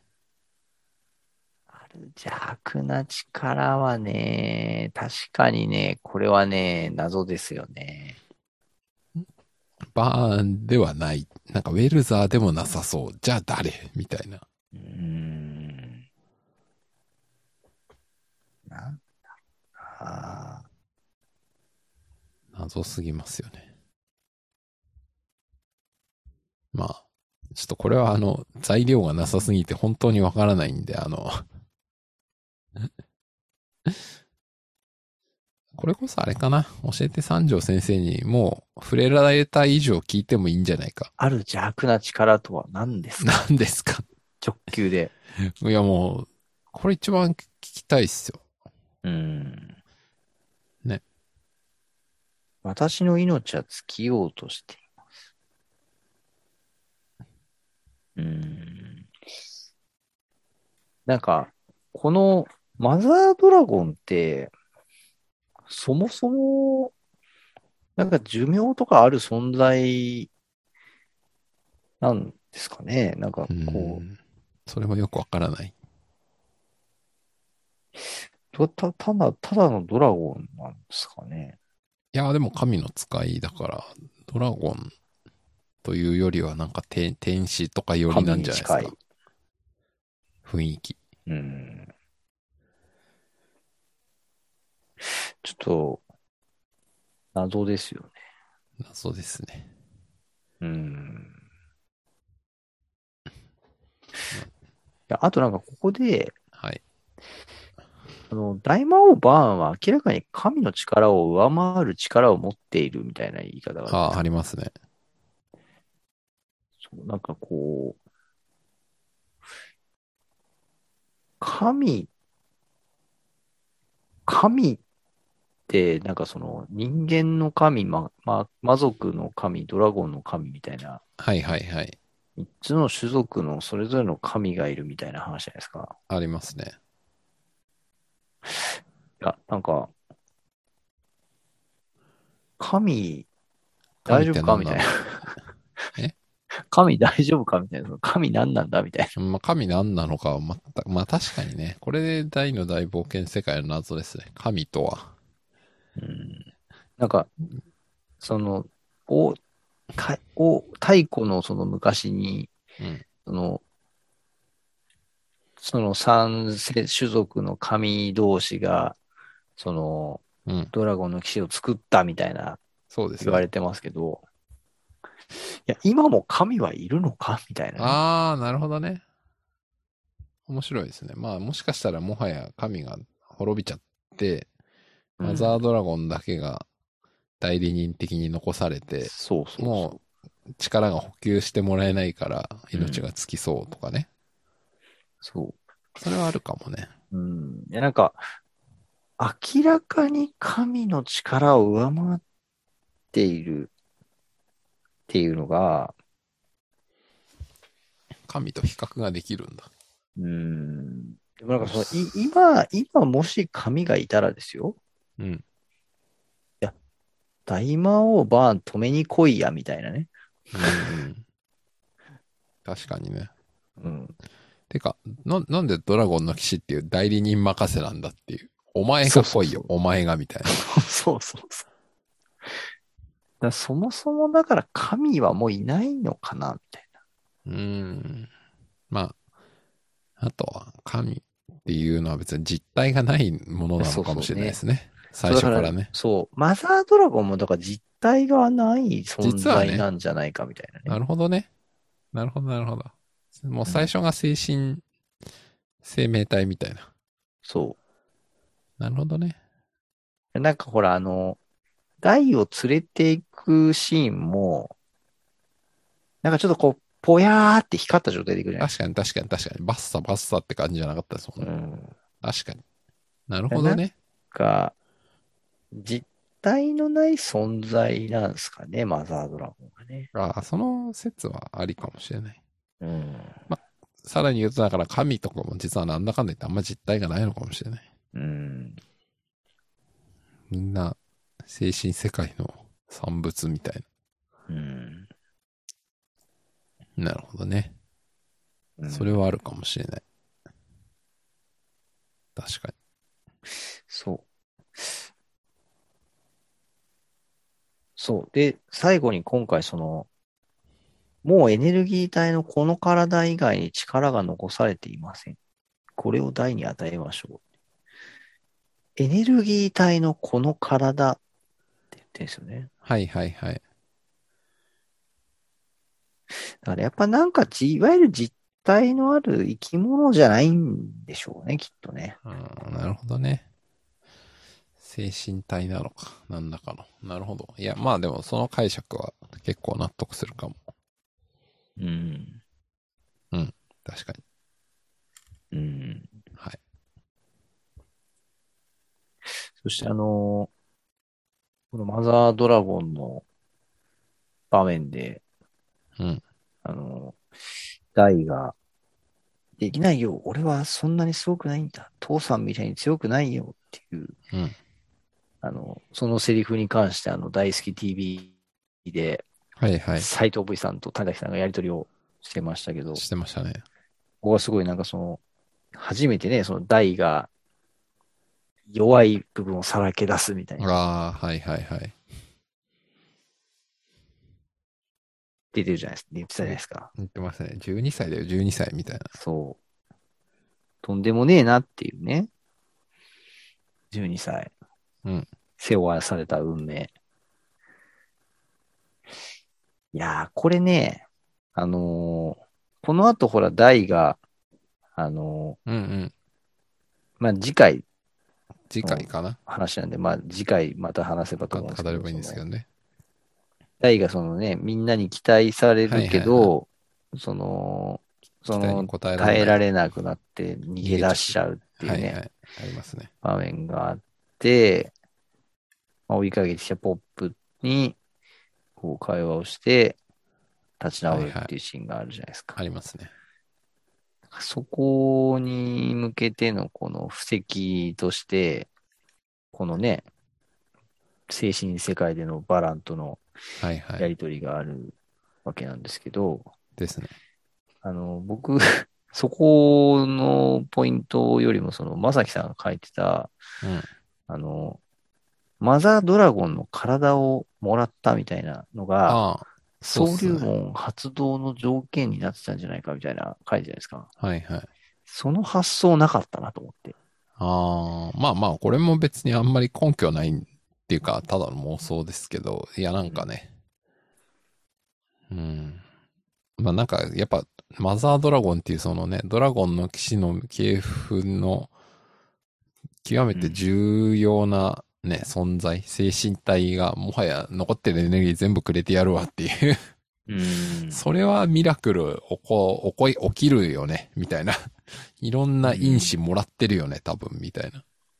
なんかあの、総流門の発動条件っていうよりも、僕どっちかっていうとなんかあの、人間と、はい。あの、ドラゴンの騎士の根血児である大がリュウマ人化したっていうところは結構これがポイントかなみたいあな。そっちね。なるほどね。うん総流門はあくまでバランからもらった紋章だから、そうそうそうまあ別うにんマザードラゴンどうこうじゃないかもしれないけど、うんなんかそ、なるほそどう、ねそれで説明がつくかなと思うんですけど、なやっるぱそほどの、ねリュウマ人化するっていうのは、なんかやっぱその、真のドラゴンの騎士じゃないとリュウマ人化できないみたいな、確かに、それはあるかも。しかもその、リュウマ人化した時のバトルフォームが、はいはあい。の、なんていうんですか、いわゆるあの、ゴツゴツしたはいはいリはュいウマ人とはちょっと違うじゃないですか、ま大あ、てか、なんていうか、あの、スーパーサイヤ人的な、あ の、顔の雰囲気変わったぐらいですよね。割と人間ベースじゃないですか。翼生えてないし。うん。でも一応あれってリュウマ人化っていう、うん、ですね。一応、ね、そういう風には位置、づけじゃないですか。位置づけにはなってますね。そう。なんかそう思うと、なんか人間とドラゴンの騎士の根血児でありながら、リュウマ人化をすることができたっていうのは、バランから紋章を受け継いだだけじゃなくて、このマザードラゴンのエネルギーをもらってたっていうところになるほど。関係があるのかみたいな。確かに。そういう解釈はなる。成り立つかも。うん。まあ、まさに竜の力を確かに。もらったわけじゃないですか。そうですよね。うん。なるほどね。そっちはなんかありそうかな。ありそはい。あとあれですね、あのまさきさんの書いていた、その、バランが最後に語る、あのー愛する人と結ばれ、子供を持って、そのね、ドラゴンの騎士を自分が今後は反映させていくんだみたいなセリフう。はいはい。いやー、もうほんとね、あのーそういう最後にすればよかったのにね、っていうね。うん。なので、小田人さんの奥さんが言う、あの、オチが釈然としないのは、まあ、すまあわかるよ、みたいな。 ユーマ、えなんかそのドラゴンの騎士のバランでさえね、あのこ ん確かなにねこと言ってくれているのにね。まあ、ね。妻はすぐ死んでしまったかもしれないが、子供はいたし、みたいな。うん。第12歳で行方不明だからそうでな、すよねかわいそうに。そう、ちょっとね。やっぱもうちょこれはあれですかとあのちょっと、え1年越しに、やっぱり僕が、このポッドキャストの最初の頃に主張してたエンディング変えるべきだっていういやそうそうそう。エ 最ンデ初ィンにグ3変回え主張してるた。か、えーエンディングはそのままに終わった瞬間に特報、バー ン新章突入、ドーンっ大がていうね。スクリーンに帰ってくるみたいなや つ。新大の大冒険。そうですね。それですね。劇場で完結するやつですね。魔界編。あある邪悪な。な力とは。ある邪悪な力を。 てーてーてーてーてーてーてーれーれーれーみたいな感じで あの、ある邪悪な力とは、みたいなね。第三のどこからかなあれ。あの、 竜騎衆登場みたい完全になんか、新エヴァンゲリオンみたいな、みたいになってきますけどな感じですけ ど。いやーちょっとね、そもうう本当にあとね、あの、40回ぐらいですかあの、そうですアニメね。放送40回ぐらいだと思います。その先にね、それが待ってたらね、もうちょっと僕らあの大の大冒腰険抜かし世ます代よ。はね、もう、 狂気乱舞でしょうね、きっとね。まあでも多分最終回でいきなりはないような気がするんだよな。それだったらなんか、プロモーションとかなんかの観点でなんか1、2ヶ月前。あ、でも別に公開日が先ならないとは言えないか。大ですよだからやっぱりその9月末ぐらいではいはい。終了する感じで、特報バンはいはい。 !12 月バン映画公開バンみたいなええー、なるほどね。で、あの、大好き TV で豊永さんたちが、やっと言えるみたいな。はいはいはいはいはい。皆さん、鳥肌ですよみたいな。お待たせしました。映画ですよ、映画。みたいなね。見ましたあそれ、なんかね、もうその大好き TV の想像がつくわ。来ますよね も。う脳内でね再生してる。俺、それ見てない番組だけど。そう。再生できるもうね、これ未来予知ですよ。あ、見える見える。で、あれですよ。だから、大の大冒険、あの、感謝祭 ?1 周年感謝祭やったじゃないですか。はいはい。で、あのー最終回記念感謝祭じゃなくて、はいそはのい。、劇場公開記念感謝祭。はいはいはいはいはい。だから多分わかんないけど、10月ぐらいにやんのかな。そうですそうです。もう本編完結して、本編の完結と、はいのはい。話と、その、劇場版っていうところでの大大盛り上がりの感謝祭がね、いや開催されていくとそれあったらすごいんだけどな。やばいっすね。どう思いますか何パーぐらいの確率で、ま、マジ予想何パーぐらいあるとい思いますかやー。いや ー。いや、希望的にはですよ。希はい望的には50%ぐらい欲しいですけど、 ああ、希望的にはね。希望的には希ね。望的にはね。そう。いや、その、それなぜ100%にしながらいいかというと、やっぱなんか、やっぱこう、変に先が描かれることで、はいはいはい。なんかその、なんて言うんでしょうね。こう、なんかちょっとこう、まあそれこそ例えば劇場版2時間とかやるとしたら、じゃあその2時間でどこまでを描けるのかみたいなね、そうっすね。話になってくると、まあちょっと確なかんかに。え中途半端にまあ確かにね、描いて中途半端に終わるなら、えやんない方がいいかなみたいなね。確かにね。確か気に持ね。結構厳しいっすよね。うん2時間ってだってね、アニメ6話分ぐらいでしょ。まあそんな大してあるようでないよね。そうなんですよ。うん。なんかそう思うと、まあ、嬉しい反面、ちょっと怖いなっていうか、なるほどなるほど。うん、そういうことか。そういう気持ちは若干あって50%なるほどなるほど。希望。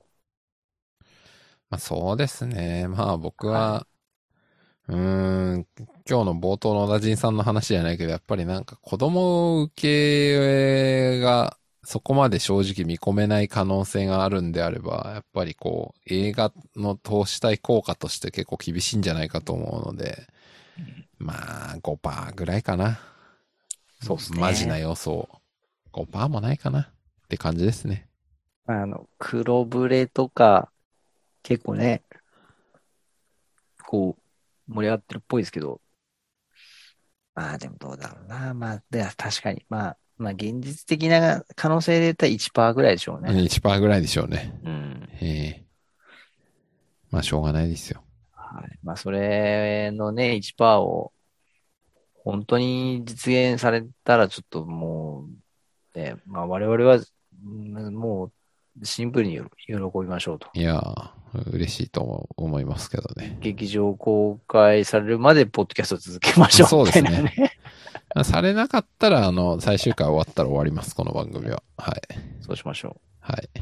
じゃあそうしう。まあしょう。と。ね、あとね、はい今回ね、まさきさん最後にあの、ダイログに書いてたね、あの、杖をついていたテランを、うん原作だと、うんうんあ。アニメだとめっちゃ元気って書いてたんですけど、あアニメでもヨロヨロしてましたよね。えつついてたあ本あ、本当？ちょえっとね、っと僕があのー適当に見てたから。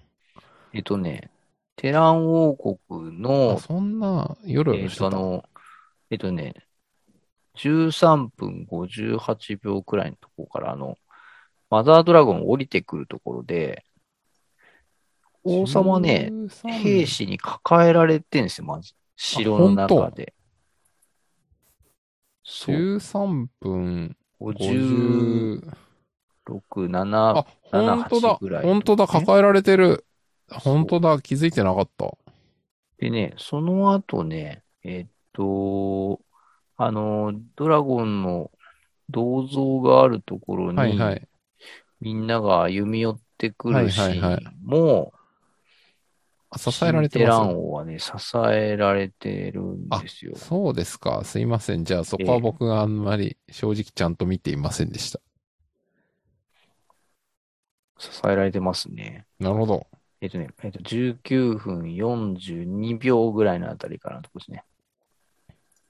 台がピカーンって光って降りてくるところからの、はいはい。そこに駆け寄るあ、とこ本当ろだ、本当だ。兵士に支えられてますね。杖もついてます。で、あの、あの、 目立たないナバラさんも一応ここちゃんと歩いてあ、ます。本当だ、杖ついて歩いてるわ。ちょっと隣にねこれ僕があんまちゃんと見てなかった。あ、ナバラもいましたか。あ、じゃあ全然僕ここ見てなかったですね。じゃあ、あここでらもね、辺ナバラは全然あの、アップとかにはなってないですね。じゃあこの辺の記述は、歩いていくシーンに、ちょっと映ってた後ろ姿。でちょこちょこ歩いてるシーンが映ってるっていうだけ。なるほど。はい。そうか。じゃあ、この辺はあんまり気にしないでください。はい。あんまりちゃんとなので見てなかったんで。シンテラン王は、ヨタヨタしてました。でもな、やっぱな、雰囲気が若いんだよな、原作より明らかに。そうですね。紙黒っぽいし。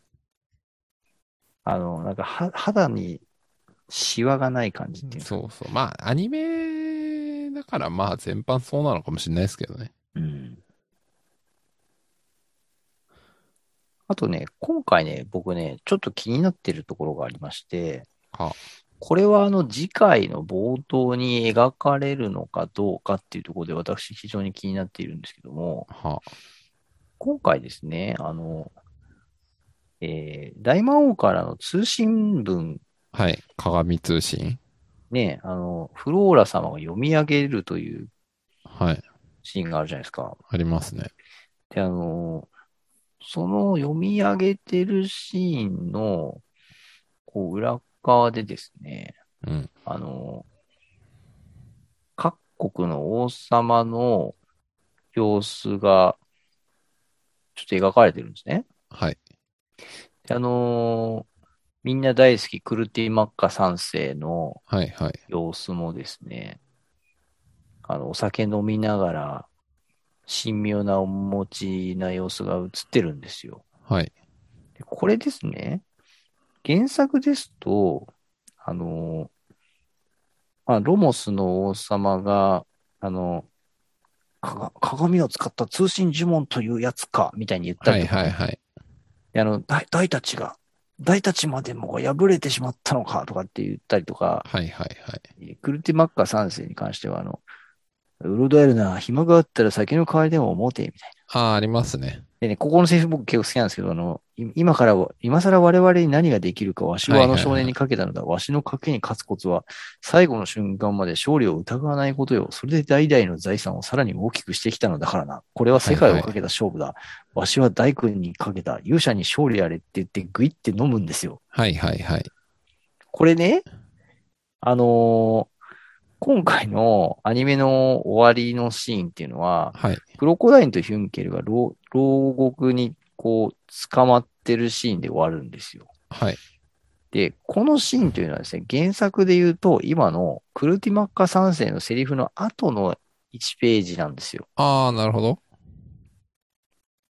なので、一応僕のこう原作消費ページ数を数える、はいはいはまあい。そのいつもの法則で言うと、はいはい。もう、クルティマッカ3世のところまでは終わったってことになっちゃってるんですよ。あー、なるほど。ページ消費として。まあ、なんだけど、まあ、今回映ったのは一瞬だから、果たしてそこは入れ替わる可能性もあるよねっていうことですそよう、だかねら。次回の冒頭とかに、その、クルティマッカ3世の名台詞がうん、描かれるのかどうかと。なるほど。楽しみですね。じゃあちょっと、これ、ちょっとね、私気にしてるんですよね。いいじゃないですか。じゃあ次回、そこは、あの、よくウォッチしてみましょ残念ながら次回予告は、もうあの、そのシーンはすっ飛んでいて、う。うん。で、出なさそうな様子なわけですよ。はい。そうですね。ここはね、ちょっとね、あのーいや、正直、あの、ここのシーン描かれなくても、まあ、大きな影響はないんですよ。うん、まあまあ、本筋にはあんまりないです。影響はないんです。ないんですけど、なんかやっぱりね、この、クルティマッカ三世というキャラクターのね、ちょっとこう、なんだろうな、この、最初にね、あの、勇者の力なんて、みたいに言ってた人が、うんうん。あの、大地山で祈願所をぶっ壊した時にキラキラ目を輝かして、はいはい。なんとか彼が生きていないものかねっていう、こう、うん。セリフを言いっていう流れからの、ここでの、もうこの、なんていうんでしょはう、いね。い。はい。第2完全にも、そうかけたよ、みたいなね。う。どんと構えてみたいな。男なはいはらいみたいな。これ確かねに。結構ね、僕、子供心にこのシーンはね、読んでいてね。グッときましたあかの。そうなんですよね。あの、あ、なんか、ああー、すごい、その、こう王王様がこんな風に、その、うろたえずに、なんか、勇者の勝利を信じているっていう、なんかそのかっこよさっていうんですかね、潔さっていうか、確かに。そう、結構ね、ここ印象的に残ってるんですよね、子供の頃から。確かにね。言われてみればそうかも。うんまうんあ、あある意味、こう、大たち、非常にこう、絶対的なピンチうん。で、本当になんかこれからどうやって戦うのとかっていうのが、なんかうんうん見えない状態の中で、そうですね。うん確かに。それでも、ここでね、クルティマッカ三世がね、こう、わしは大工にかけた。勇者に勝利あれって言って、グイって酒を飲むって、これ、これはなかなかできない所業だよなと。確かにね。これは、うんうんいい。まあ確かに。なかなかかっこいいですね。もうすでにね、だってほら、ピラー・オブ・バーンで、世界中にね、爆撃も始まってるし、うん。その力はきっと、ベンガーナでも聞こえてきてるであろう確かに。と思うんでね。これはね、僕はぜひちょっと次回冒頭入れてほしいなと。うん。まあ、今更、今更のお願いなんですけど、 ぜひ入れてほしいなじゃあ、次回、と。はい。はい。見てみましょちょっと、放送第60話、あの、はいライトポップの冒頭でそのシーンが入るかどうか皆さんもぜひちょっと楽しみに見ていただきたいなと思いますね。う。はい。はい。まあ、今週はじゃあそんなところでしょうか。あ、今週オフィシャルなんか出てましたかね。いや、あんまり見てない。 みんなもあんまり見てないんですけど。もうあんまオフィシャルに期待をしてないやまあ感じ、最近出てき期てますね待してないわけではないんだけど、まあ、まあ、いっかみたいな気持ちになっております。あちなみにあだいぶの待って、くださいえっ、と、ファンブックが今週発売ですね。そうでしたね。今、オフィシャルのページを見ておりますが、えーキャスト発表、カール王国の王女、フローラ役っていうところで、高橋さんという方の紹介があ、そう。ちょろえアっとニだメけの出方てますね。えアっ、ニと、メこれはアニメ公式サイトの方、それ。じゃない。アニメ公式の方ですね。あ、そう。はい。それが出てますね。